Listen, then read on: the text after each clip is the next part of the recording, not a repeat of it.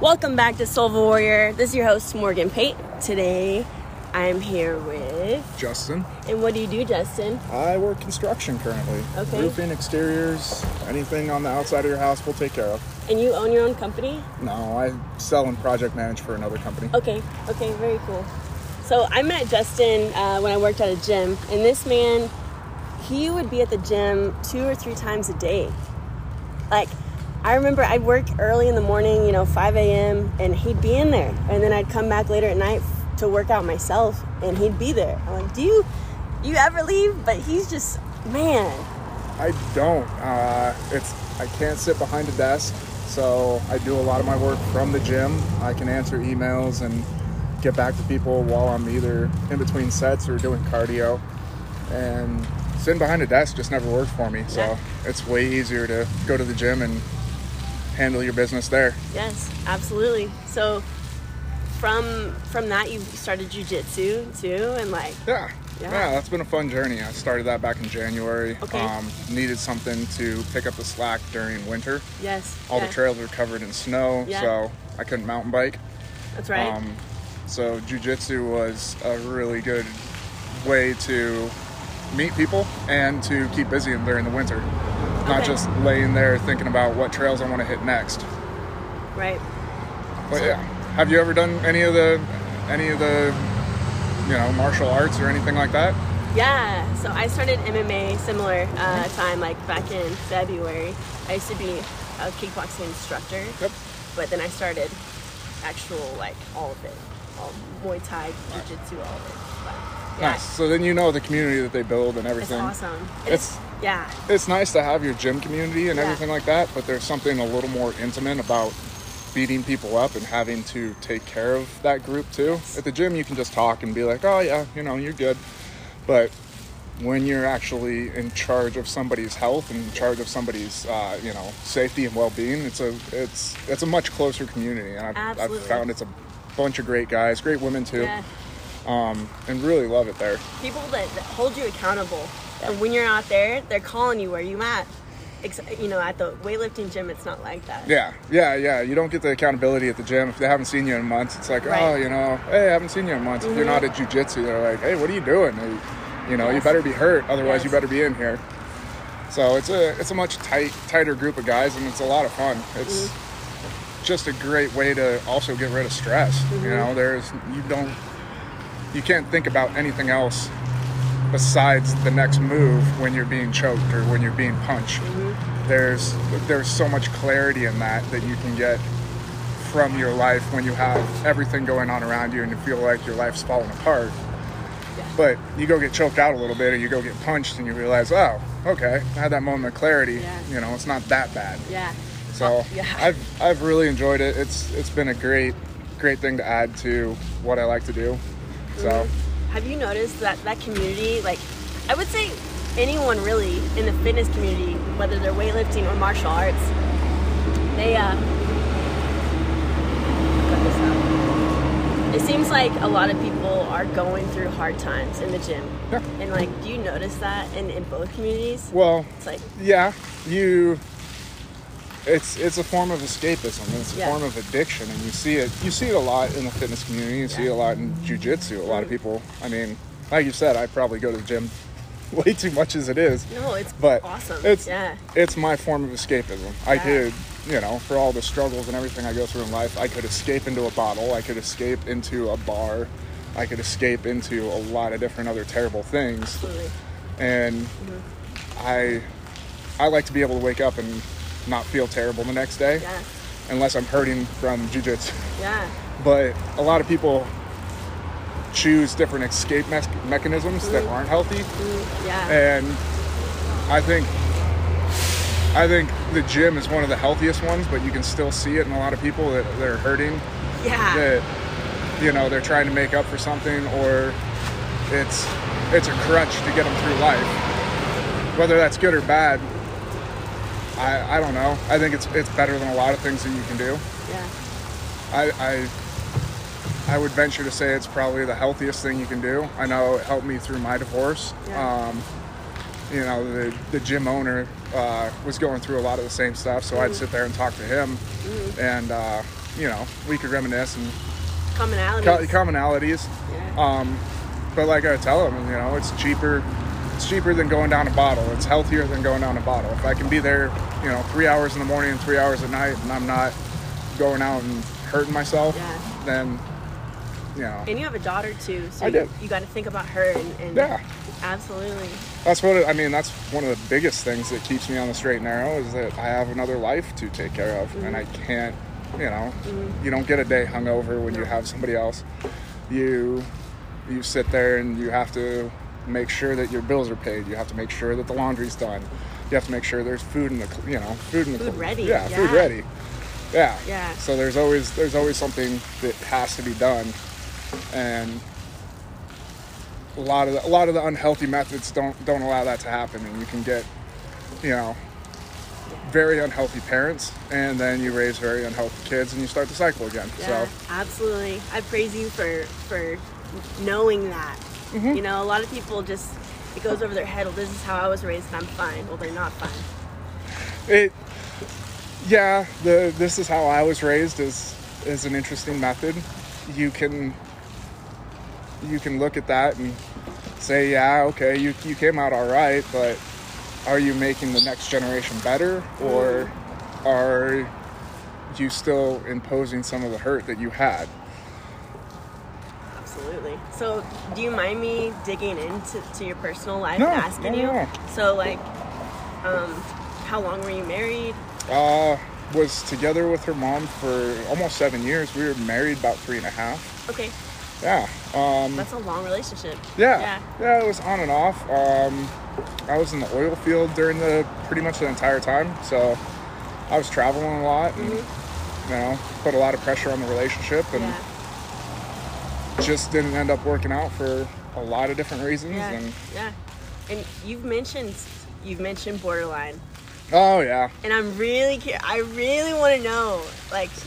So there's there's never been official diagnosis, and whether or not that's appropriate of it's easy. of talking of talking of somebody else when they don't have is that, but it's interesting. Like you mentioned in one of your podcasts of your mom. Um, your boyfriend came to visit you while you were at the movie theater. Oh, yeah. And your mom said, oh, no, that's fine, that's fine. Go ahead, go ahead. And yeah. then you receiving a bunch of text yeah. messages and a bunch of hate off of yes. that. Yeah, yeah, yeah. And it just really, really struck a yeah. struck a interesting chord because yeah. that sort of light switch uh-huh. where you're like, oh, okay, did I just imagine that that was all right? Or did you say that? And then going back and forth and questioning yourself mm-hmm. was... And you, other people are in on it. Like, yeah. you should treat her better. I'm like, what did I do wrong? Yeah, and you're questioning yourself because there, there's there's been multiple times where I look back and I was like, wait, no, that I don't.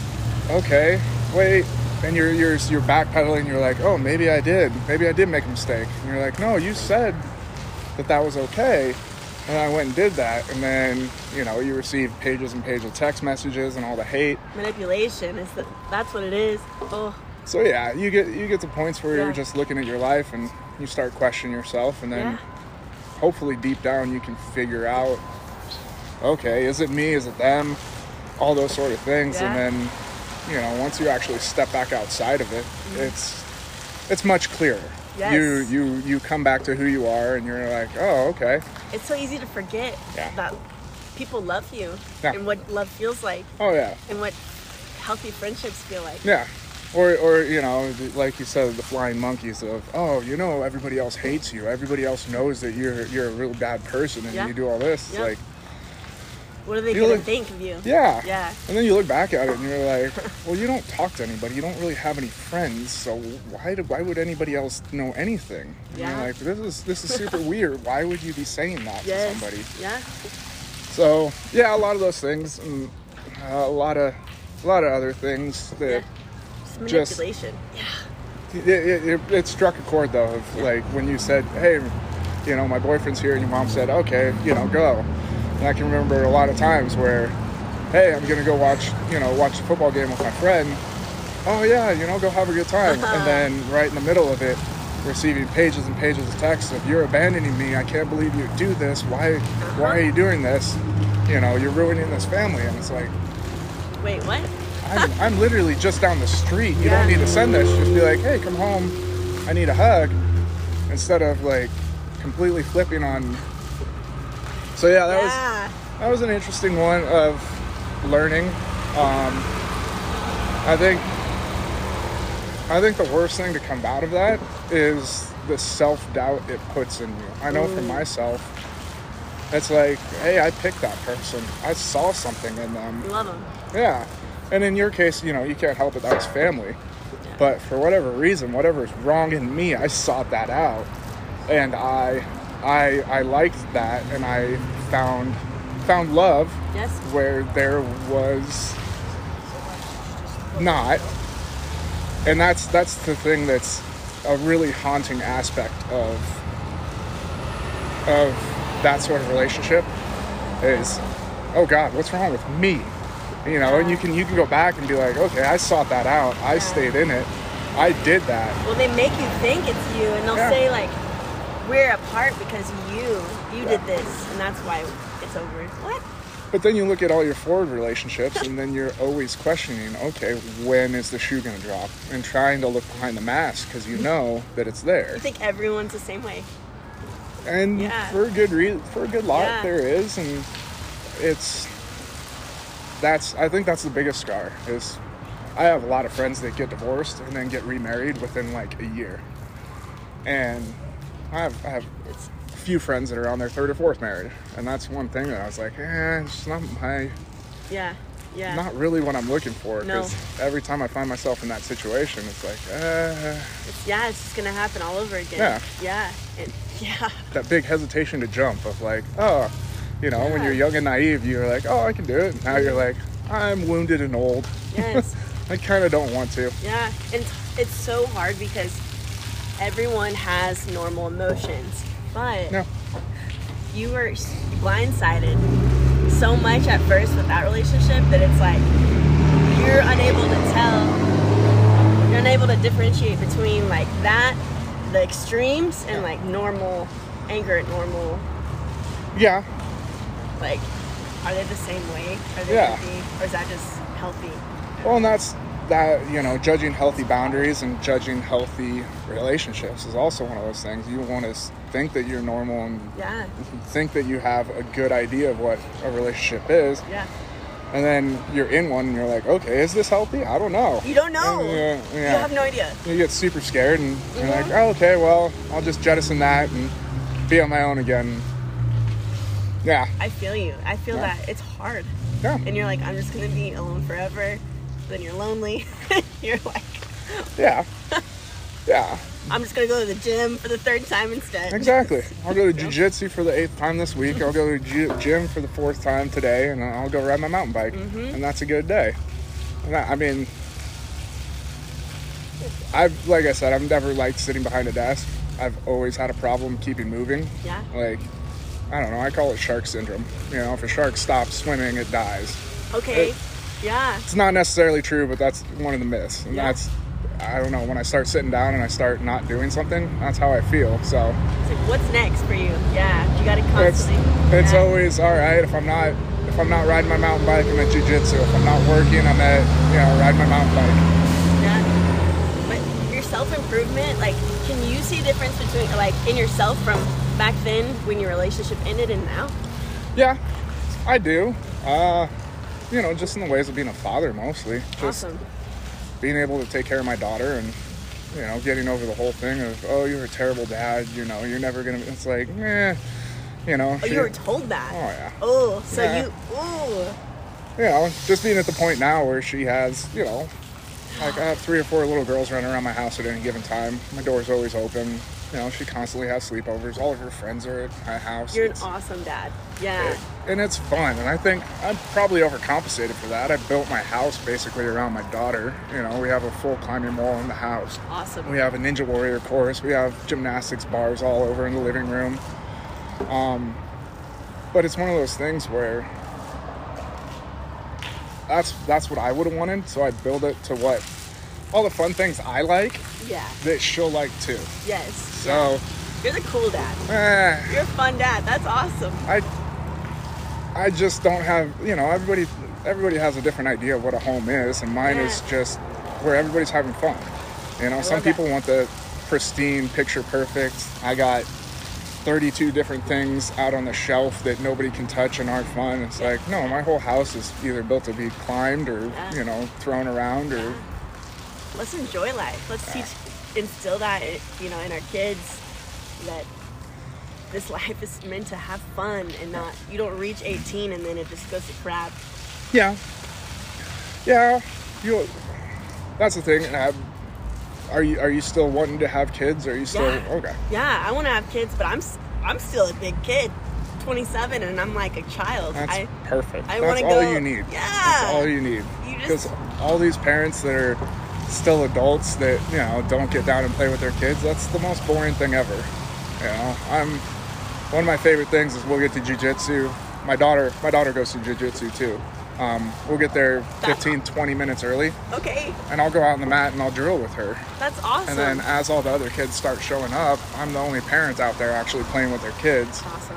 And I usually end up with fifteen, twenty kids just mob attacking me and having a good old time. And to see the other parents off on the sides that...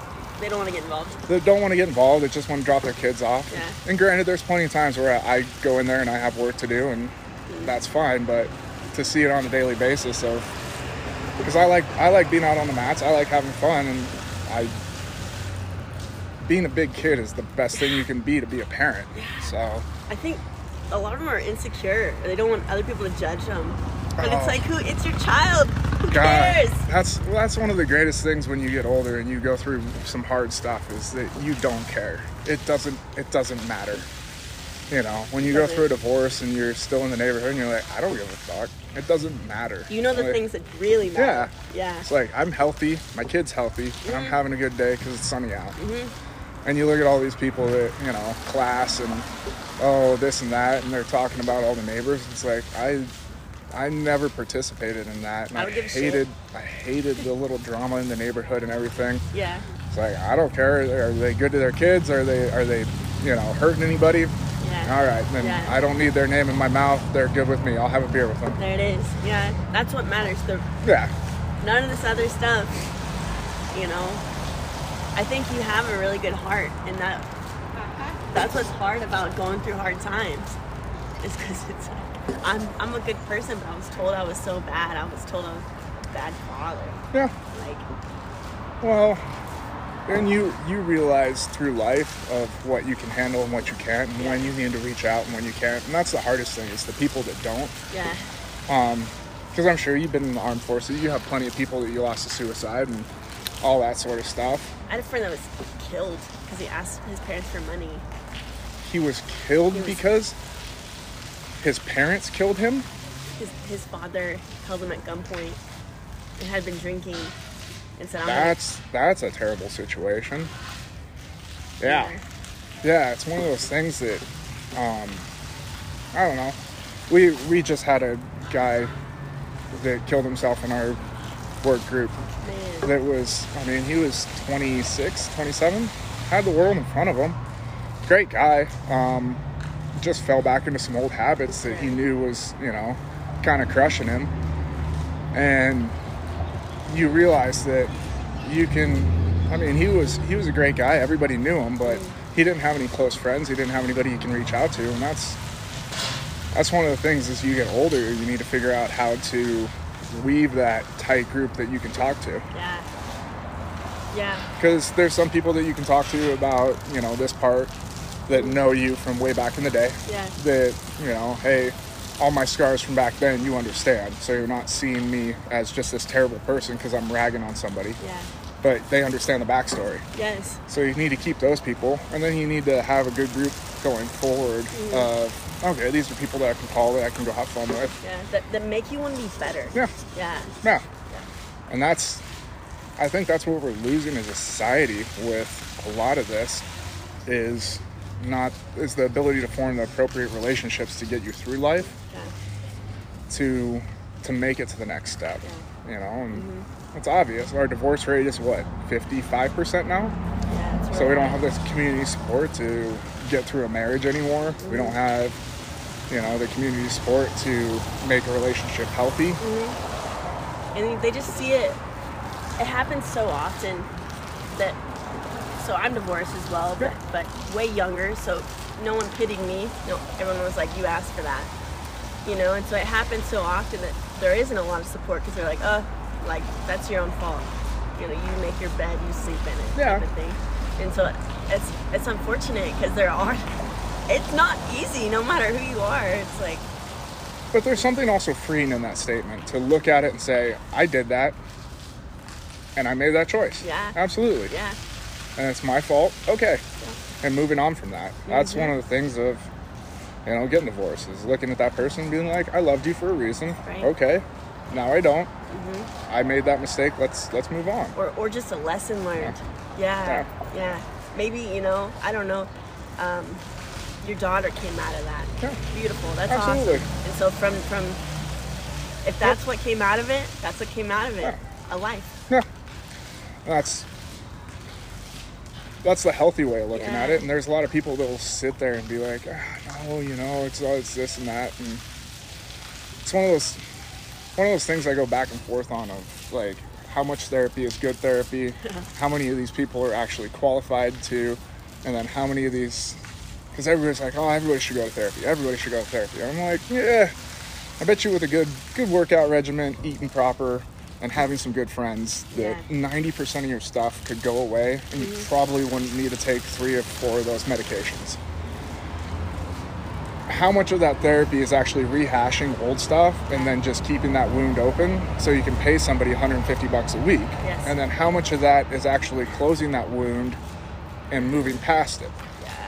Because yeah. there's a lot of therapists out there that will take your money week on, week out, and whether or not they're helping is, is impossible to judge because yeah. you're still this bundle of frail nerves and they're not pressing you to be hardened. Yeah. And they're not pressing you to move past it. They're yeah. not pressing you to actually take the next step. Mm-hmm. And that's, that would be an interesting thing to look at of like, what, what percentage of therapy is good therapy? What, Ooh. what, what would actually, what constitutes good therapy nowadays? Because I don't think, I don't think rehashing everything and being like, woe is me, this is bad, and having somebody just reflect that back to you is ever good. You need those friends that tell you, hey, man, yeah, you were an asshole. They Guess what? You out. Yeah. They cut you You're an out. asshole. Step up. Like, like, stop feeling sorry for yourself. Yeah. Yeah. Yeah. Because until you have the power to get up out of bed the next day mm. and make that, like, yeah. no, no therapist is going to be like, oh, yeah, you know, you're depressed. It's like, no, get up. Actually go walk. Yes. Did you walk today? Did you walk around your neighborhood for thirty minutes? Then you have no reason to be depressed. Yeah. Did you do everything that you could mm-hmm. to get yourself? And that's... Here's the tools that I've yeah. provided yeah. you with. Are you using them? Yeah. Yeah. That'd be, that'd be an interesting one to rabbit hole to go down is mm. to see what what constitutes good therapy. Because I don't think they're... I don't think there's a very good spectrum of, okay, this is what you should avoid and this is what you should go to. Right. And right. I think that a lot of this is, you know, coddling the coddling the American generation that yeah. has so many problems. Do you really want to be better? No. Yeah. And that's what my I I go in there and yeah, I have days where I'm like, poor me, but I need someone to tell me, get out of that. Mm-hmm. Like, get out of your head. Yeah. But at the same time, it's like I go in there wanting to be better. I know people, I have friends that call me that I'm like, I will only continue to answer your phone calls and listen to you bit if you're actively trying to find a solution to your yeah. shit, because I'm not enabling that, you know? Yeah. You know that. Yeah. Yeah. And there's there's times to vent and there's times to not. Mm-hmm. But... I don't know, how everybody finds that solution is different. I I just think it's interesting that all of a sudden everybody needs to go to therapy and that this whole generation's taking enough medication to, you know, mess up the water table because we're flushing a lot of it down the, a lot of it down the drain in our piss. You know, yes. we have we have fish that now test positive for Xanax. Yeah. That's scary. Yeah. Yeah. I don't think that Uh, medication is always the answer. I don't think that it, I, I've had my own fair share of problems, yeah. my own fair share of medication. Yeah. And, and this point, at this point in my life, I, I do need it. Yeah. But I, I don't think it should be the first thing you give somebody, you know? Well, if it's if it's the tool that you rely on instead yeah. of the tool that you use to get up, right? Like, if you if you make it your staircase instead of building the staircase while you mm-hmm. you know while you have the ability, mm-hmm. you know, so you can you use it to remove the cloudiness so you can build the path instead of using it as your path. Yeah, absolutely. That's, that's if you take it away, then you're like, what do I do? Yeah, yeah. exactly. And then you're you're you're gone and done, and you haven't built anything that. It's, yeah, gonna stand. It's just gonna blow over with the wind. Yeah, yeah. Yeah. It, but like, like you being in the fitness industry or anything like that, you know, a lot of it could be solved with diet, exercise, and just yeah. telling people, hey, harden up a little bit. See yeah. how see how much you could actually push yourself yeah. before you crumble. If you're gonna cry, you know, cry oh. cry over something that's gonna hurt. Yes. Actually, be hurt. Mm-hmm. I don't know. That's. That's the only thing I've ever wanted to instill in my daughter is, like, look, life's going to be tough. There is no getting around that. Yeah. The only thing you're guaranteed is life will be tough. Yeah. And you're going to have to figure it out. Yeah. So if you crumble the first time somebody, you know, comes at you, what what good are you? And that's one of the things I've loved watching her in jiu-jitsu is yeah. I wrestle her hard. And I don't, you know, I don't take it easy. I mm-hmm. I throw her around and I make mm-hmm. sure it's fun. Mm-hmm. We're all giggling, but, mm-hmm. you know, if anybody ever lays a hand on her, the last thing I want is for her to freeze up. But, you know, somebody bigger lays a hand on her. She's like, oh, I've been here before. This isn't anything. Watch this. And it's funny to watch some of the bigger boys take her on because um, she's wrestled with her older brothers. Yeah. Um, and she wrestles with me, and she's mm-hmm. like, oh, she's just smiling and laughing all the time. Mm-hmm. It doesn't make... It doesn't crumble her mm-hmm. to where you see other kids that haven't, you know, haven't been pushed, haven't been tripped, haven't been, you know, it's it's all fun and games, but it teaches them, like, yeah, I'll, I'll you know, kick her feet out from under her. I'll make sure she lands softly, mm-hmm. but when it happens in real life, it's not one of those things that's like, it's not oh, helpless. Yeah, yeah, because there's too many people that, oh my goodness, I'm I'm frozen in fear from something where you're like, hey, that that happens a lot. You should probably figure that out. Yeah. Um, or, or I can't do it without my dad there. Yeah. Or I can do it without my mom. She, yeah. She's like, I can do it on my own. Yeah. I love that. That's that's one of the greatest things I get to hear now is, no, Dad, I, I can do this. Yes. I'm like, oh, it crushes, ah! it crushes me on the inside. I'm yes. like, I'm losing it. But she's she's going to be able to do it on her own. Good. But raising that strong and smart instead of reliant on... all right, I need to find outside validation. I need to find, yeah, yeah. well, we all we all need external validation yes. to the part. We do.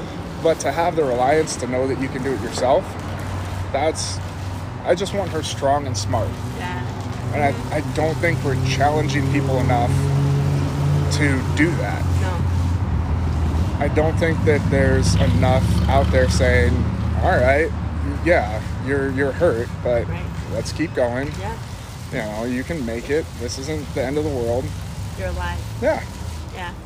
And that's uh, that's all I want her to be able to do is the moment she gets in a bad situation, she's like, eh, this ain't bad. I don't know. Because mm-hmm. you look at kids that melt down over the littlest of things, mm-hmm. and you're like, what?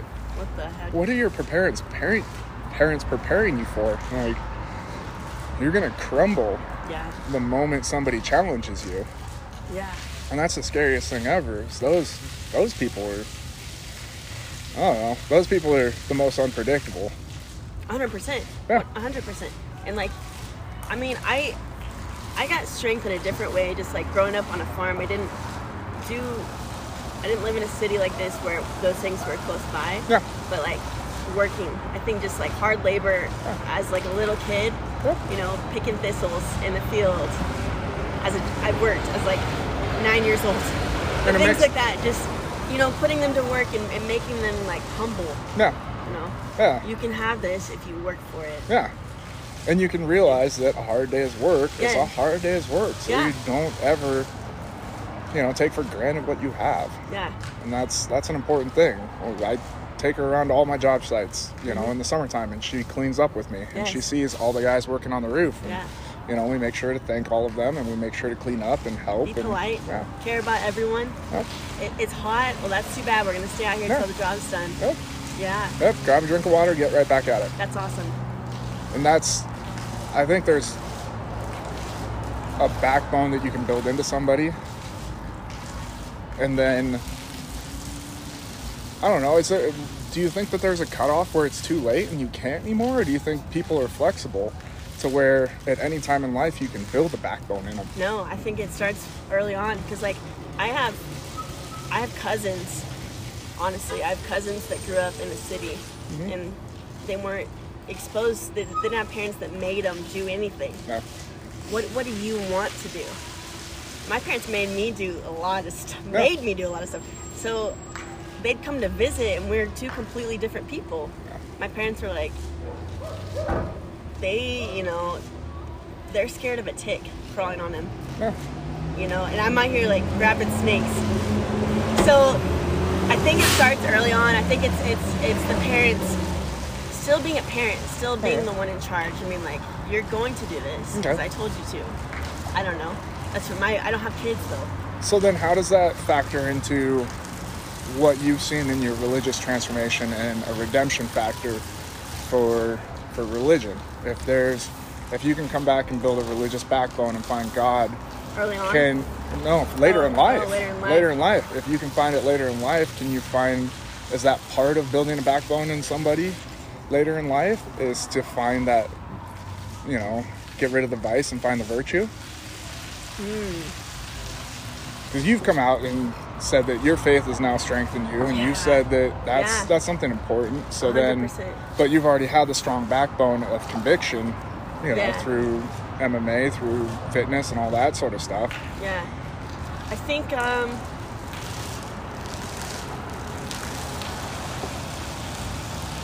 I think it's. I, I've thought about this a lot because I've thought about how I would raise my kids. Um, different than I was raised, and how like I would definitely instill that religion isn't just religion, it's a relationship. Okay. It's not um, it's not just about going to church. It's not just about saying I'm religious. It's about really, do you know why you're religious? Okay. Do you know why we believe in God? Why do we talk to God? You know, I want them to know why and and um what he does within us and what he does for us, and, and for me, I think I would like to instill that early on so that they have someone other than me and my future spouse to um, to look to. You know, if they need someone and they don't feel like they can come to us, they always have God, no matter what, no matter. I think that it should be something that should be instilled early on um, as like a like a figure to go to, a stronghold. Hmm. But that's just my own personal. No, it's a, yeah. it's an interesting one. I've never, yeah. I don't know. I've never found peace in religion or yeah. peace in a church or. I say or, that, yeah, because I don't have, I, I cut my parents out of my life. Yeah. So yeah. like, who do I go to? Well, I don't have, I don't have uh, family out, outside of them. It's just okay. my immediate family. So it's either people I just met, like yeah. you, you know what I'm saying? People yeah. like this or. or So who do I go to? Yeah, and and in building that community, you know, your yeah. your your church community and all that is yeah. is a good group to build. Yeah. I I I just find it interesting when people say that that that, that relationship with somebody with with, with God mm-hmm. and and no offense on okay. any any of no, this is is, really. is you know, a being that doesn't talk back, a being yeah. and oh, but I interpret it through this and this and this. Uh-huh. I I don't know. I've never found peace in that. Okay. I've never seen it as a reciprocal relationship to yeah. where it's it's something that ever comforted me. So I never I, did either. It's interesting to hear when people do yeah. of, of what they what they get from that and how how they see that. I know. Because I've I don't know. I didn't I didn't I grew up in the church and yeah. fell out of that for multiple reasons. Uh, but. My best understanding of, of a higher power is, is a sunrise above tree line. Yeah. That wink and a nod of, hey, you have this beautiful ball of light that could kill you at any second, yeah. but for whatever reason, just seems to work on a daily basis. Mm-hmm. and that there's a higher power out there, mm-hmm. and it's a wink and a nod of, mm-hmm. hey, you know, it's all right. You're not you gotta, alone. Yeah. yeah. Yeah. And I've never, I've never seen it as, all right, this is my personal relationship yeah. with this. It's always. I understand that. Yeah, I understand. I've, I've always found, I've always found it way more comforting to be small mm-hmm. instead of, instead of God knows me on a personal level. Yeah. God knows me on this. Uh-huh. I've always found it way more comforting that I am but a speck of nothing in the universe, that yeah. I don't matter. And that's, that's okay. my comforting. Is that none of this even matters. Doesn't matter what you do, doesn't matter. You're a speck of nothing in the universe. And that, I think people look at that and think that that's a real pessimistic view, but no. it's super comforting to me to know that none of it matters, mm-hmm. that my, my, my simple actions don't matter on a daily basis. Right. It only matters that I'm nice to that person because that's, that's the relationship that we have. Right. So it's interesting to hear somebody that, okay, that personal relationship brings me brings me here, brings me there. Mm-hmm. I, I've I've never had that. I don't I don't understand it. I so I didn't okay. Listen. So I grew up Southern Baptist was that was basically um, in and out of the church. My dad had a bad wreck, killed somebody on a motorcycle, and my parents never went to church again after that. So. I was I was pretty young after that. Then I got married when I was eighteen to a man who, him and his family, they're very religious. We went to church, and I didn't, I'd go to church and I was like, yeah, that's a nice message. And I didn't understand it. Like, okay, yeah, I'm religious. I went to church. I'm doing, I'm, I'm walking the walk. Uh, yeah, that's a good thing to instill into my life. I'll, I'll take that, you know? But I never understood it until I needed help, and no one could help me. Okay. Like I was on the edge, like the verge of, of like, I don't, I know I don't matter. I don't have a purpose here. My family fucking sucks. I like, I don't know what to do. Uh-huh. I need help, but no person can help me. Okay. And that's when it like, I was like, I need your help because I don't know what to do. And that's when I looked to God. And since then, every time I need help, I look to God. And I know it's weird. Um, I know exactly what you're talking about because I did the same thing. I was like, I don't really know. And I was, I, I was doing bad things. You know, I was partying. I was acting a fool. You know. Yeah. Um, but now it's like it's different. And um, like when I need guidance on something, I pray about it. And I, you know, I. I just sit, like you said, I, I'll sit at Horse Tooth and watch the sunset, and God made all this, and yeah. I just sit with it, and God is all around you. God yeah. is the water, and the mountains, and the, the grass, and, and trees. And just sit in peace. So that's me. I, and it's interesting to hear. So do you think,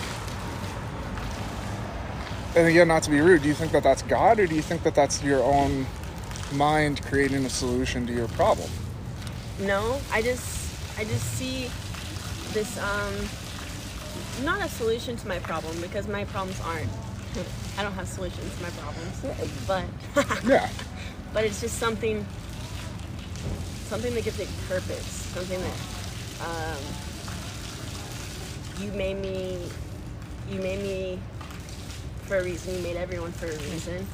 We I don't know what that purpose is, but how can I serve you?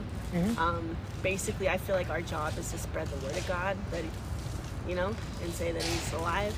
Yeah. So, yeah, I, um, I don't think it's a solution to my problems, but I, I do find Him uh, comforting, you know, in those times. And, and like, I do think those, those, pro- those, uh, my past, they're tools.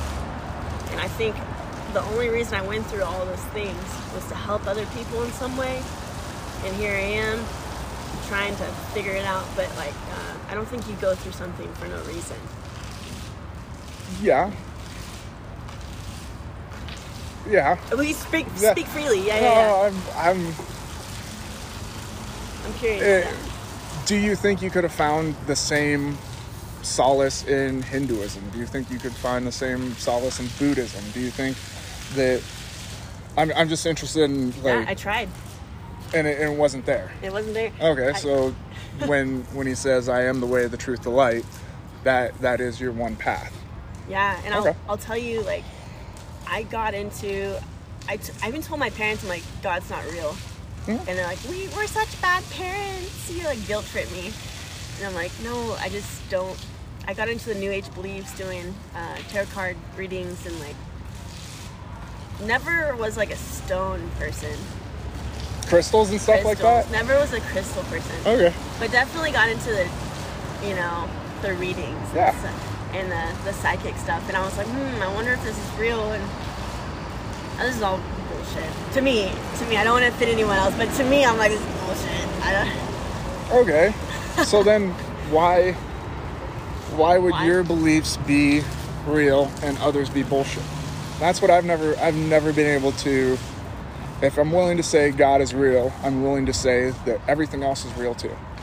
Because if you're going to look at the Bible yeah. and take that as word, yeah. then you should be able to look at anything else and say, okay, that's that's in the realm of possibility yeah. too. Yeah. Um, I'm not saying that psychics are not real. They're definitely real. And even the Bible says they're real. Yeah. Um But the way I was using them and the problems that that I was encountering okay. doing that was not the way to live my life. Uh, and I'll tell you, I I wasn't against it at first. I was I was absolutely in it. I was for it. Um, but it caused so many problems because you you do a, a tarot card reading, or you get one, or you receive one from someone else, or you go to a psychic, and they tell you. They like predict things. You're gonna be doing this, and it strays you in a direction, you know, or makes you go in a direction that because someone told you to do it. And I don't know. It just really it caused a. It was like like conflicting with my values and conflicting with what I really wanted to do versus what I was told to do. Now I'm just going down this path because someone else told me that's what the path I was gonna go down yeah. instead of what I really wanted to do. So. I and then I, I got caught up with like relationships. I've been single for a long time, and I've dated, but um, doing those psychic readings and like getting love involved and things. Oh my goodness, that's like a whole other rabbit hole. Problem. We'll have to talk about that. That's an interest. That's a full nother topic. That'd be interesting to hear about. Of how the hell do you do a relationship with tarot card readings? I've never, I've never delved in that realm and. Oh my gosh. Of of what any of that. I don't know. I find it I yeah. find it interesting. I, I I I I couldn't even imagine. It's it's a whole my the issue that I had with it, and, and I know this isn't for everyone. Mm-hmm. I got obsessive with it. Yeah. I the information I was getting, I would obsess over, and then I'd expect that to happen. But with God, with Christianity, it was no expectations. You put all all of your hope and faith into something, um, to a God that's going to do it for you. So when it happens, it happens. And so you, I found peace in that because I can live my life and I, I have this reliance of, on some, something else that I'm like, ah, oh, he's got me taken care of. Instead of the tarot card readings, it was like, oh, this blonde haired, blue eyed guy, this, you know, yeah. you're always looking for it. Okay. Oh, it just, I couldn't do it. I just, so then do you find that that's something that, you're extremely fit. You've done all that, so that's an obsessive part of your yeah. life also. Yeah. So do you find that your obsessive tendencies kind of took that, and that yes. the freedom that you found from religion is away from your obsessive tendencies? Yes. Okay. one hundred percent. And and I do agree with like Buddhism. I I mean, in in some aspects, I, I agree. I, I don't think any religion is wrong. I just, this is the one that I believe in. Mm-hmm. Buddhism is really interesting. It's more, I, th- I think, it's like more rules of life and how to live your life. And I, I agree with those things. All those things are right. Yeah. You know, it's like freedom from desire. Yeah, absolutely. And, and I took a world religion class, or whatever, world world religion class, and it was very interesting. And um, obviously, all these different cultures believe in something, so there is something, but yeah. you know, it's. Every culture is different. Yeah, I, I, I think that's I think that's where I, I left off on my journey of yeah. faith is when when you start pointing the finger at others and saying they're wrong. Who's wrong? No. It's, it's, and that's... I don't think it's wrong. I don't... That's... I think if you're going to look at one and say that's right, then yeah. you look at the next one and say that's right. Mm-hmm. And it, if it brings you strength mm-hmm. and peace mm-hmm. and helps you on your journey to be a better person, yeah. I think that's just fine. I agree. I... I, I think when it's used as a weapon and used as control, mm-hmm. which is interesting because you say, you know, tarot cards were leading you in a direction. Yeah. But if the Bible's a prescription for your life, how yeah. is that not the same as leading you leading you in a direction? Um. So it instills. It's like foundation. Like okay. uh, tarot cards are more so you're asking a question. Um, The Bible's more of a foundation of how to live your life, how to build this house. Um, house out of holy bricks that aren't going to blow over. Now, tarot cards, you ask the cards a question. Um, what job? I don't have a job right now. I'm, I'm self-employed or entrepreneur, get money, you know, doing other things. So what job will I have next? Oh, it's going to be in advertising, and it's going to be in another state, and there's going to be travel, and then all this. Those are very, very specific details that you're picking up from cards. Okay. Um, the Bible doesn't really tell you that, right? It tells you what values to have. It tells you, you know, not to do um, work that's like sexual, not to do sex work or, or anything. Um, I guess it depends on what immoral, yeah. What what stance you take on it. I mean, one of my I worked back in Pennsylvania for a long time in the oil field, mm-hmm. and one of my favorite things that I really wanted to go find was the traveling serpent churches. What's I, that? They, they're the ones that, you know, thou shalt take up serpents and behold the Lord. Yeah. Um, so they, you know, catch rattlesnakes, copper mouse, or copperheads and uh, cottonmouths. Yeah. And they stand up and dance with serpents in their hands in front of the church. Interesting. And they're the ones, you know, if you get bit, you don't go seek anti-venom or treatment or anything. You get prayed over. Okay. And they've been banned throughout the United States, but there's still these traveling sects and Rome... Uh, roaming churches yeah. back in like old Dutch country, old Pennsylvania, old West Virginia that have that have these sects that truly believe that that verse is a prescription. You take up serpents to show that you're with the Lord. Yeah. So yeah. it's interesting to hear. Yeah. You know, you say you say it's a foundation of how you should live. Yeah. But another sect says, no, that's exactly what you need to do. You need to take up serpents and show the Lord that you believe in him. Okay. And then the, even the Native Americans, um, okay, I'm not going to speak for all tribes, because even the tribes are different. Mm-hmm. But, like, I know um, the southern tribes in, like, Arizona, Cherokee, and things like that, see, see serpents yep. as an evil presence. So they're not Christians. You know, they have native beliefs, but um, in their spirituality, it's a bad omen to see a snake. Yeah. So, like, yeah, it, it's very, it just, it's different, yeah. So then, on your journey, as far as where you wanted to go, what what foundation have you laid so far to... to make that next step? What have, what have you seen as far as your change? You, you know, quit school, you quit the gym, you started a podcast. So what I'm it, abstinent. Um, that's a big thing for me. It's been on my heart for a while, and, and my friend was talking about it, and it was weird. Um, I, I have these two good friends who are getting married soon, and they're pretty open about the male um,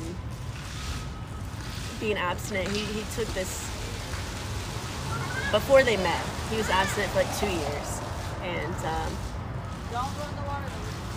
I don't know his story exactly from his mouth, but from his girlfriend, you know, that's what he, it was just like a, a, a test of faith, and she was talking about it one day, and I had this like weird voice that said, you need to listen to this, mm-hmm. and I'm like, uh, so since then it's been kind of in the back of my mind, like, um, you need to do this, and so I, I did it.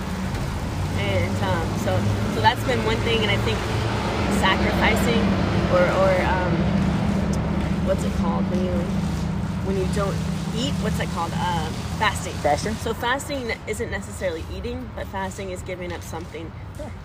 For Abs- prayer. Yeah, abstaining from or mm-hmm. taking away. Mm-hmm. So, so that's something. Um, so since then, basically, anything that I've, that's been like stre- that stresses me out, like I was extremely depressed and very unhappy in school, mm-hmm. and I've, there are times that I really enjoy it and I'm good at it, but I'm like, I have all these negative feelings, like I'm really unhappy. I'm not sure that this is for me, and not knowing what to do. I'm too late into this program to change. Yeah. Um, what do I do? And, and so I started to pray about it. And I don't know, the, the podcast thing, I, I want to help people, um, and I'm not making money off this. And so this is just something that, you know, I I tell people, do do what sets your soul on fire. Like, do that thing that makes you just feel good and you get excited about. I like talking to people. I like having these conversations, getting to know you, and um, sharing information and sh- swapping stories. And I, I think that we heal and we, we find outlets and we find other ways to live doing that. So I, that's why I started that. But um, yeah, I, last week actually, I um, I had a pretty bad trigger. I was in the store. It was like Sunday, and I. I, I was sexually assaulted almost five years ago, and I was in the store and this man was following me around. And I say following me because I ended up in the, like the craft section, and then he was in the craft section, and I was like, there's no way in hell this like this big man with tattoos all over him. He just needed some cotton balls and some puffy paints. Yeah, there's no way in hell that man is here. No. And so I I, like, am not someone to shy away from situations like that. Like, I want to confront you to your face. Like, I'm going to stand right next to you and make it awkward because I know you're following me. And I turned and I went down the same aisle, and then he, he walked past me and, and said something to me, like, like whispered something, and it, like, I wanted to get out of that store so fast. And um, it had a pretty bad trigger. Long story short, I thought he was following me home. He wasn't. He, uh, like, this is all in my head. Yeah. I'm just panicking. And I'm, like, on my way home, and I see him unloading furniture out of his car um, at a house. I'm like, okay, you know, I'm fine. It's just it's just me. Like, I'm I'm freaking out. And so I, I went. My favorite spot to go sit and think is, is Loveland Lake. Okay. So I went to Loveland Lake, and it was, like, sunset, and I just sat there, and I was like, God, I can't do this anymore. I can't keep having these triggers. I can't keep feeling depressed. Um, school is supposed to start tomorrow, and I'm still enrolled in classes, but I'm, I'm still on the edge. Should I drop out, or should I should I go ahead and enroll? Um, and I just sat there in silence and was like, "Give me an answer, please. I, like I, I need help." And I I have trouble knowing if it's me making these thoughts up, or if it's you know, faith is weird. And so the thoughts that I had was um, come back here to, for the next four days and um, and wait. I want you to sell all your things. I want you to get a job, pay off your debts, and wait. And that's um, so I came back to that spot for the next four days at different times of the day. And the next day I... I I told all my friends that I was selling my stuff, and one of them said, are you going to live in an R V? I said, no, I'm not going to do that. Okay, so I, then I went to the lake, and I was like, actually, that's not a bad idea. Then I was like thinking about it. I was like, that's actually something, you know, and I was like, maybe that's what he wanted me to, to do. And um, after the four days, basically what I got from that was community. Okay, and this is going to sound crazy, but every time I went to that lake, no matter what time of day, there was always some s- sort of community, whether it was animals or people. Um, there were there was a couple taking pictures, and she wouldn't have been able to take those pictures without the man, right? There was a, um, two male friends out on a boat, and one stayed in the boat, one went to get the, the trailer, you know, and, and backed it down. They helped each other. Um, the next day it was like a swarm of a, a flock of geese or whatever. And even there's never one goose that strayed away from the group. It was always two or three, and they always stay together. It was always togetherness. And I don't know what I got from that, but I was like, community, there's community everywhere. And um, even like there was a, a pelican, he was by himself, but he was he was with the geese and they together. I'm like, you're never alone. We're never alone. Yeah. Uh, and that's what, it, that was, I think I'm alone in everything that I do. I think that I'm always, um, without my family, I'm like, I'm alone in this world. I don't have anybody. I have people everywhere. I have people all over the United States. I have you. I, we barely know each other, but I have you as a person in my life, right? So there's like, we, we're never alone. I think that's the biggest thing. Yeah. I, if you're, if you're going to go live in an R V, how do you plan on keeping that community? I don't know. There's, there's a lot to take from that. Okay. It was interesting. Okay. You know, you said, we'll go down the abstinence route yeah. first. As far as... Hold on. So going going down the abstinence route, how are you are you dating at the moment? How have you find found yeah? Yeah, yeah I am um, dating, uh, talking to people. Yeah, I I I'm very open. Yeah. And the first thing I tell them, I'm like, just so you, you don't get the wrong idea, like this is me, this is how, and I'm not prude. I'm just like, this is something I've never done before. Yeah. And a lot of people are okay with it. I don't know.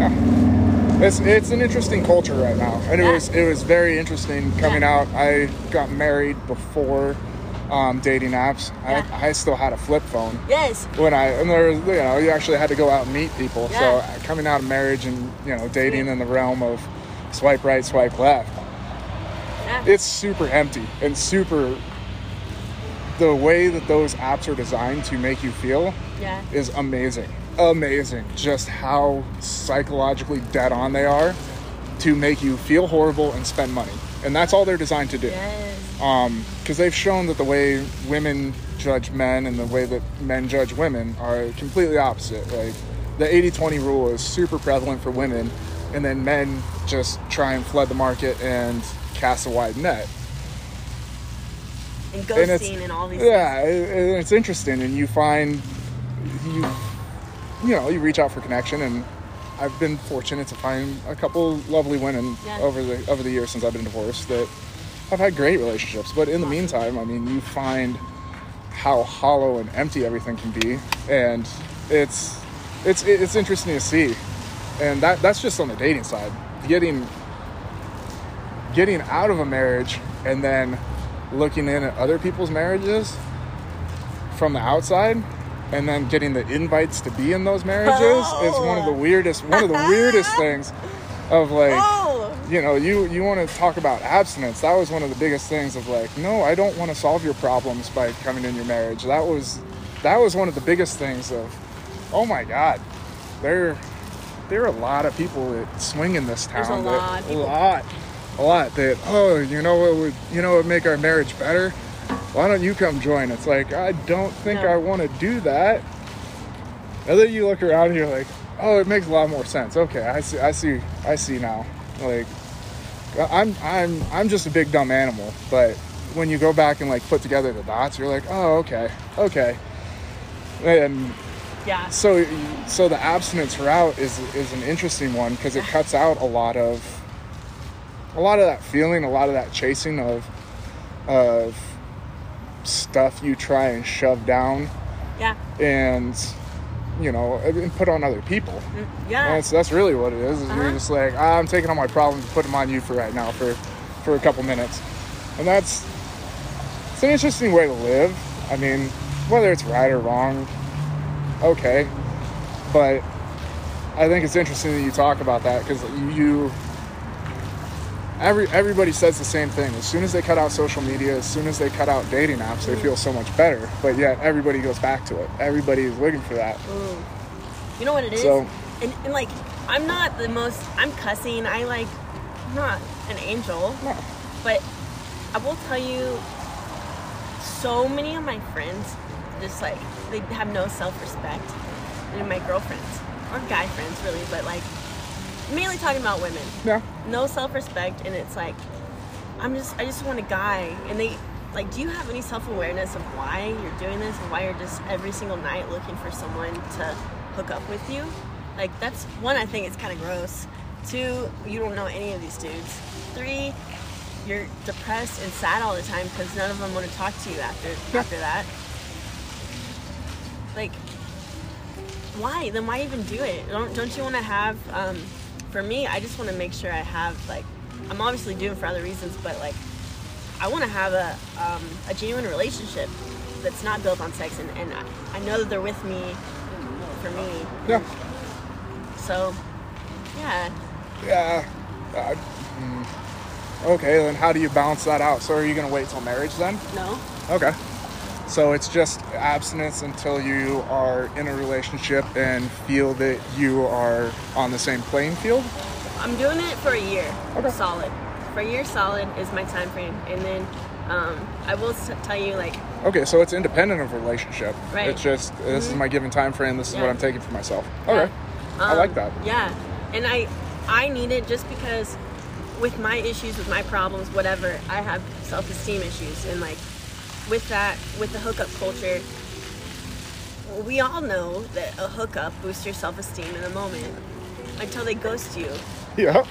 So, for me, it's helped me a lot because I'm, like, seen for more than just my body. So, it's like, yeah, for self-esteem, for sure it's helped because it's, like, I can, I have control, you know. So then, you mentioned self-esteem. Mm-hmm. How, where, where do your self-esteem issues come from? Because anybody looking on the outside would say, incredibly beautiful woman, capable, strong, has done everything. Okay. Where, where does that lie? Because as, as the father of a daughter, that scares okay. the hell out of me to think that, you know, I could, I could raise a daughter. She can be beautiful, smart, all that, capable, and still have that insecurity. I'm blindsided as to where those issues for women come from, and that scares the hell out of me because I don't, you know, I, show I'm, her affection. Yeah. Okay. Show her affection. Um, my dad, when I started uh, around like puberty, when I started getting boobs, I didn't want to hug my dad. Nope. It's weird. You know, it's weird for me, but like he shouldn't. He had his own issues, and he should have. Um, you know, taking control and, and, and like giving me a hug. I went years without hugging my dad. Okay, and, and if I try and give my dad a hug, it's like a one arm pat.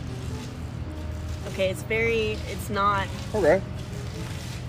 So, um, from the, from that parent, um, I think not, not having verbal um, validation okay. of like, when I dress up, you know, um, for like proms or dances, or I'd go on a date, he'd make fun of the boys I'd bring home. He'd make fun of them. Um, he'd make fun of everything and everyone, and not compliment me, not tell me I look good okay. or anything. And my mom would have to say, "Tell she, tell her she looks good. You look good."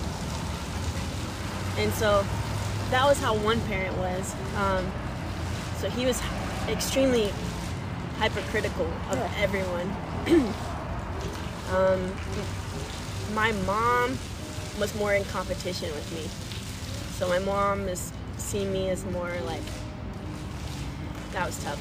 Uh, that mother-daughter relationship is always an interesting one because you have so many different dynamics that it can take. And so many yeah. I've seen so many women that are in competition with their mom, and it's like, what is going on? We're actually we used to be really close and we're so much alike, but at the same time, you're my mom. Yeah.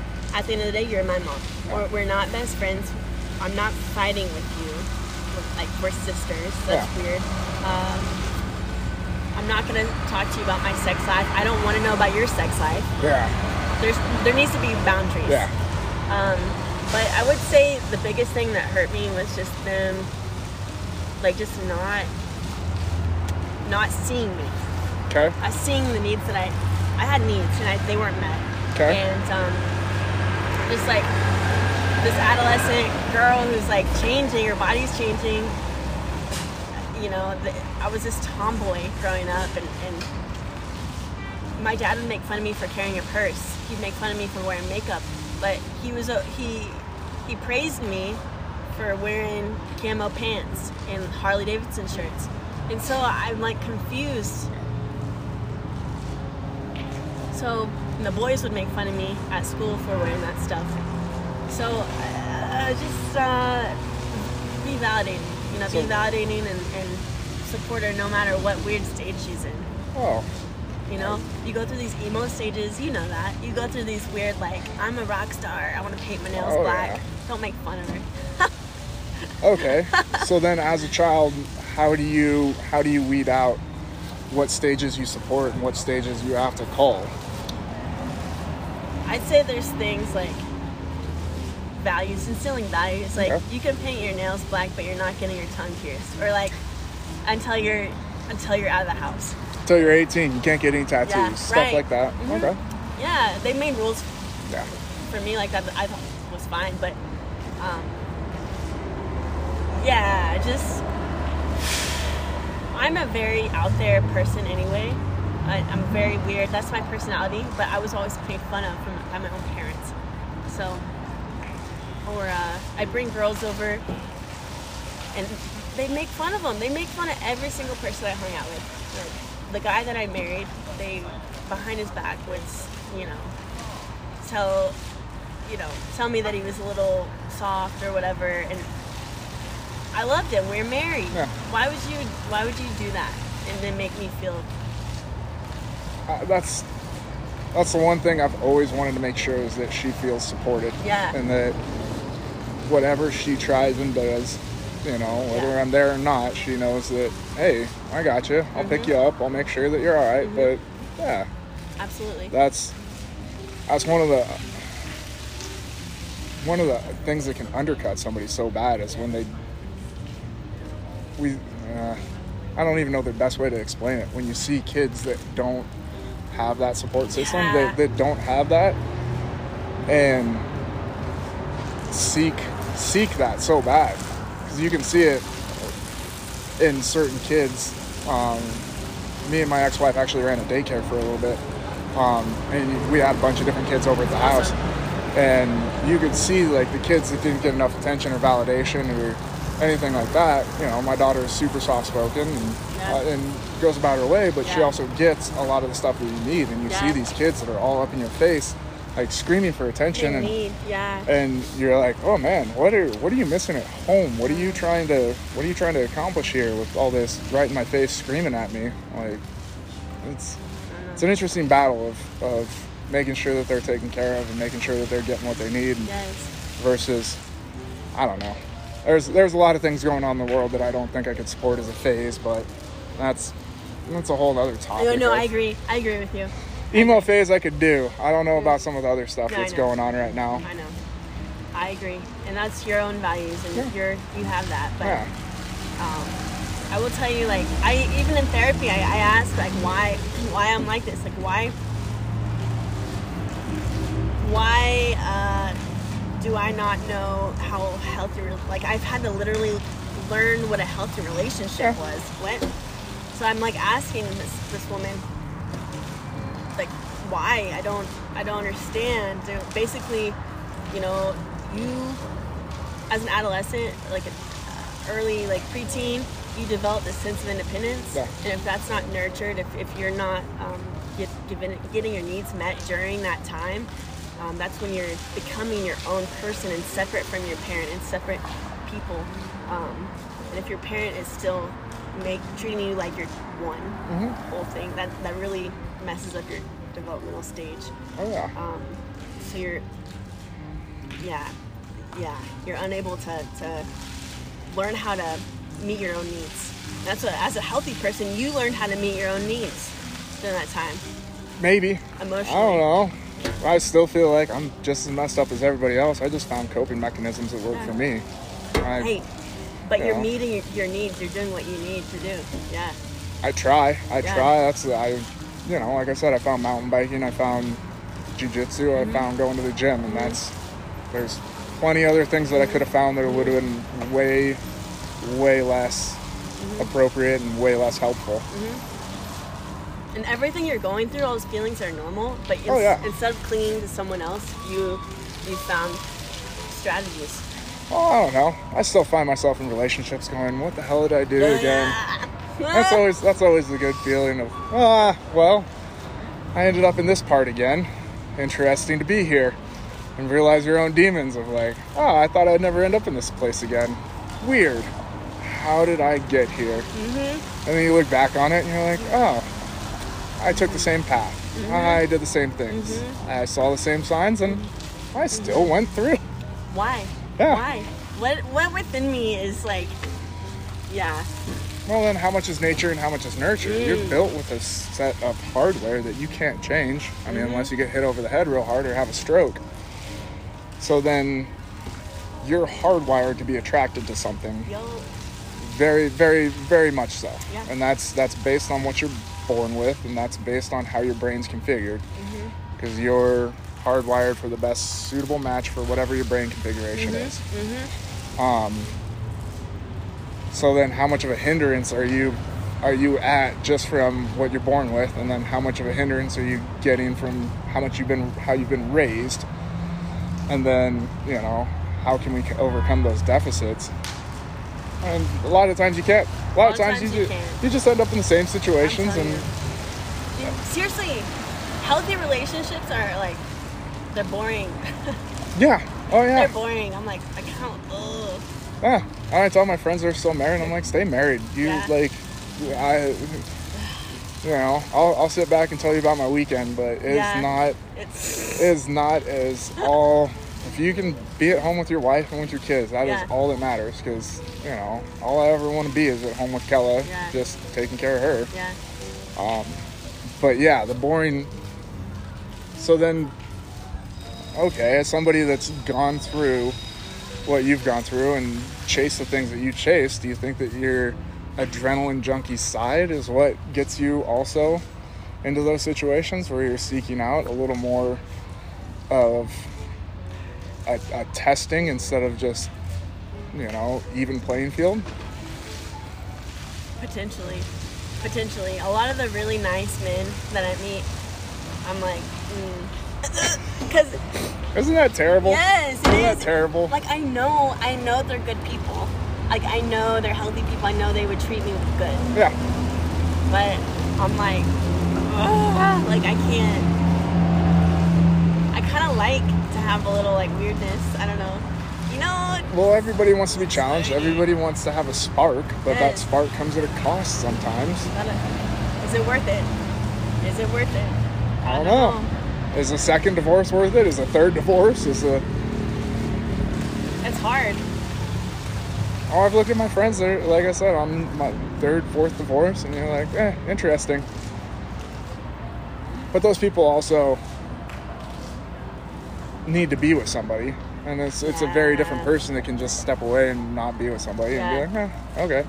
I'm okay with being alone yeah. rather than being in a... But, yeah. That's interesting. How... So then how in your next relationship will you know, okay, this is a good spark, this is a bad spark? I haven't come across that yet. I okay. have no idea, because I still walk in the fire and I'm like, oh, this feels good. Yeah, a, getting burned is awesome. It's this taken is, me a long time. Like, so I know it's it's an okay person to be around when I don't idolize them immediately. Okay. When I still keep that independence, when I... when I don't want to, mm, I have issues with like idolizing narcissistic men. Okay. It's like, I know that if I put this man on a pedestal and I like am thinking about him, like, when's he going to text me? Like, when do I talk to him? That is not the person I need to get involved with immediately. If if, if it's someone that I can talk to and I, I can go a couple of days without talking to and I'm okay, I'm fine. I know that it's a healthy healthy person. Okay. I know that's kind of weird, but that's how I've no, navigated my own trauma. That's a that's a good way to be. That spark right off the bat yeah. is usually an interesting sign that yeah, there's yeah. there's some codependency issues there. Yeah. You know, we all fall into that. Mm-hmm. I've fallen into that. It's, it's hard. Yeah. You just gotta be aware of it. And like, how do you, how do you, you don't know.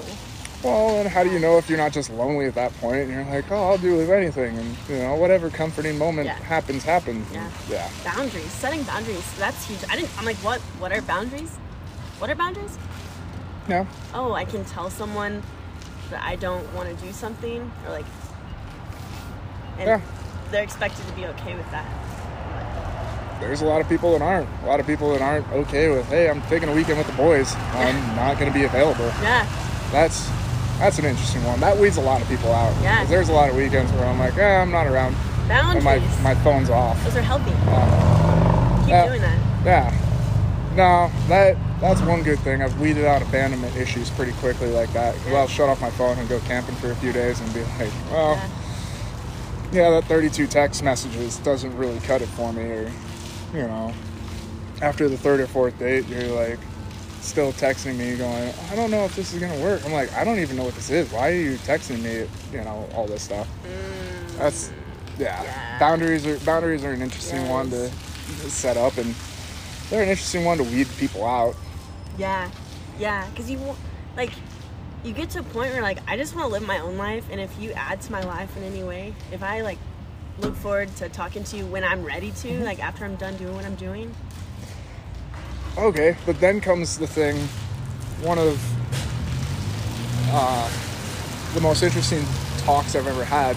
I was actually out on a business trip in uh, Utah. Mm-hmm. Huge Mormon population out in Salt Lake. Um, talking to, you know, C E O of a company mm-hmm. we were doing business with. Mm-hmm. And just gotten to talk about his faith and Mormon faith.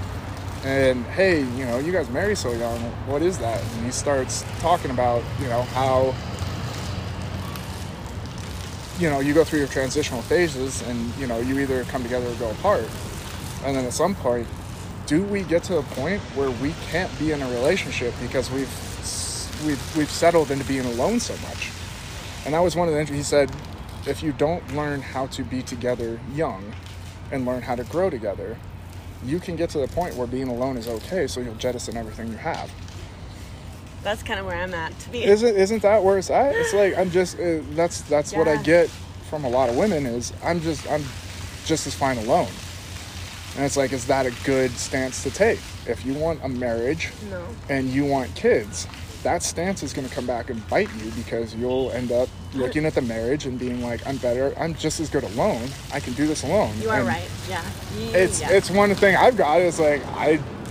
I jettison stuff because it's like, I have a house, I have a, I'm fine, I don't need this. Okay, I'll just go back to doing my own thing. Subconsciously, it's like this fear of getting into one hundred percent. That's how it is. Like, yeah. I've, I've been alone for so long that I'm interested in people, but my single life is better than right. potentially getting into something worse.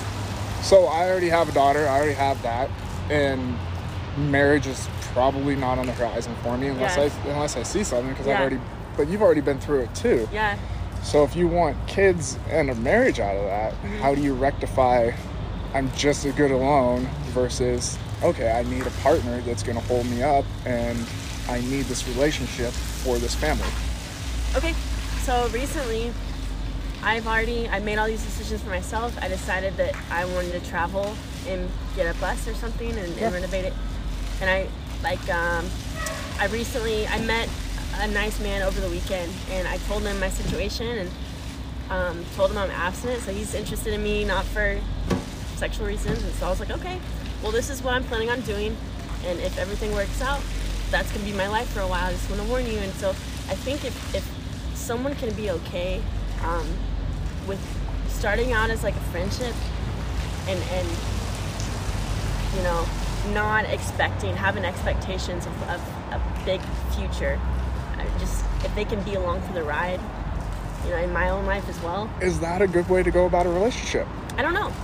I because don't know. isn't build, isn't a relationship building a relationship? So if you're just expecting hey, somebody, if um, you're expecting somebody to be along for a ride, they're um, just a part of your life, and yeah. you're not actually building a relationship. Uh, true.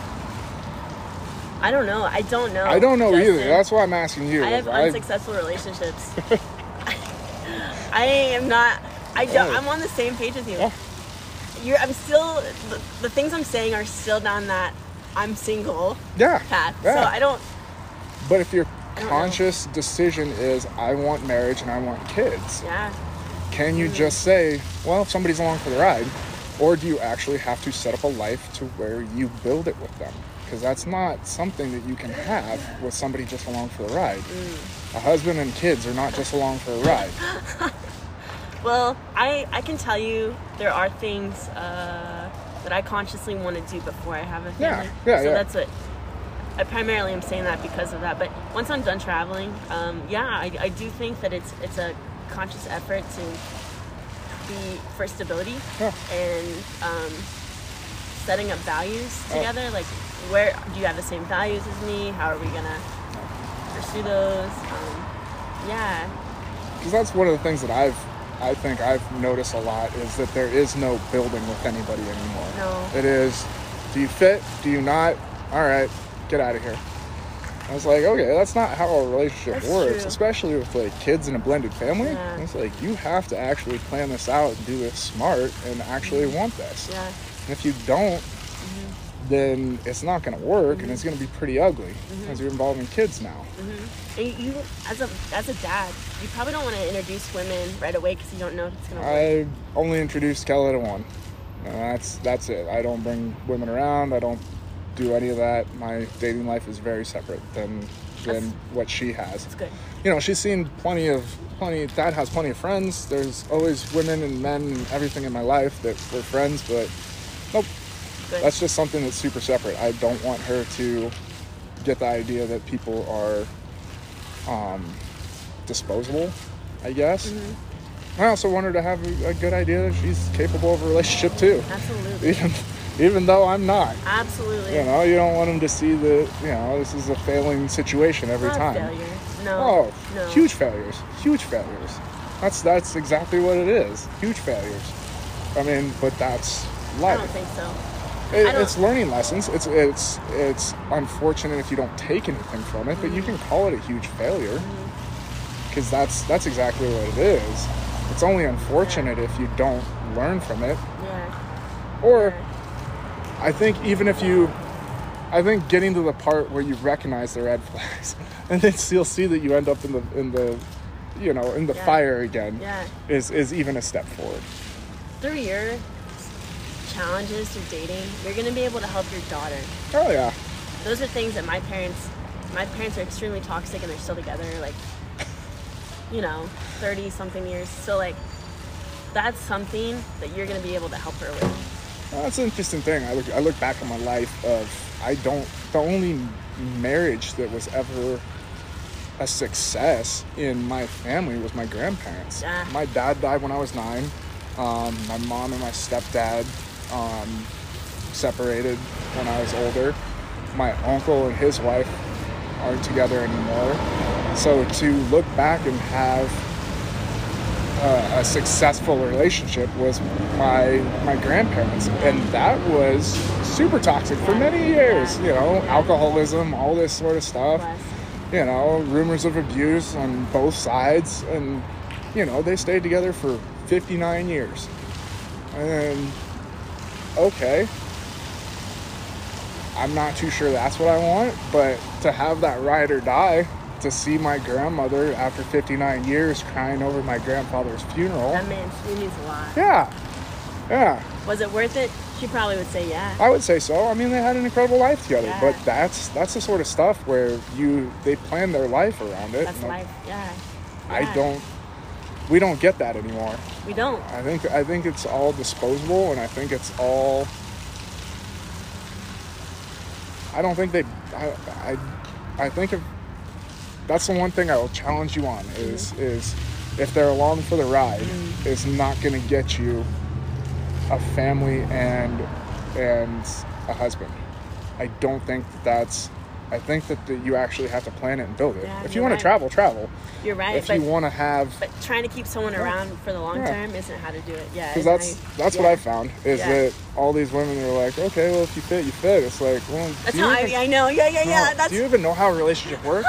If you fit in my life and while I go travel. It's scary because there's, you know, thirty-seven-year-old women that still want to have kids. Mm. I'm like, okay, you're thirty-seven. That means I need to marry you in the next six months. That means to me we have to be popping out kids. Wow. within yeah. the next. And it's like, mm. you're still thinking though that you have your own place, you have your own thing, you have your own stuff. It's like, do you understand what it takes to have kids and have a family in the next six months? Yeah. And that's that's one of the interesting ones to come across, is such independent lives don't create a family anymore. That's a, this, uh, that's such a good topic. Oh my gosh. Yeah, you're right. I, that's not something that a whole lot of people bring that up to me. I'm I am that way. I'm going to be that way if I don't slow down. And that's fine. You can have a set set time period. Yeah. Um, but no no offense women. to you, yeah. your your woman's biological clock is way different than a man's. So if you want to have a family, mm-hmm. your your time frame is, mm-hmm. is coming up. You need to start yeah. looking at that and start saying, okay, this is what mm-hmm. I'm focusing on. Mm-hmm. This is what I need. This is how I'm going to do it. Mm-hmm. How old are you? I'm thirty-seven. You're thirty-seven? Yeah. So you're seeing, you're dating women in that older age gap. I've I've dated thirty to forty-two, forty-three, and I've Holy I've crap. had forty-two year old women say say that they still want to have kids, and that's that's, that's a scary. scary thing. That's scary. I'm like, uh, I don't mean to be rude, but I think we've passed that point to where, you know, congratulations, you're a great, you know, head D A, and you've had this wonderful career, but Ooh. you you need to. You need to start thinking down, like, like, yeah, that, that, that should have been a choice a long time ago. And that's one of the hard choices women are faced with, of, you know, career, family, all that sort of stuff. That's a that's an excellent point for women my age to hear. It is. I am surrounded by nothing but really independent women. Mm-hmm. And that's that's fine. You can be as independent as you want. But, you can do that. But if if, yeah, if family and kids is in your future, you can't have that, well, if he sticks around attitude. You have to actually seek out and build it with somebody. That's and that's the hardest thing. Is yeah. yeah. You gotta, yeah. What do you want? What do you really want? Yeah. Ah, that's interesting. I think that's the end of our podcast right there. Yeah. Thanks so much for, for uh, coming out today. Sure. Appreciate you talking to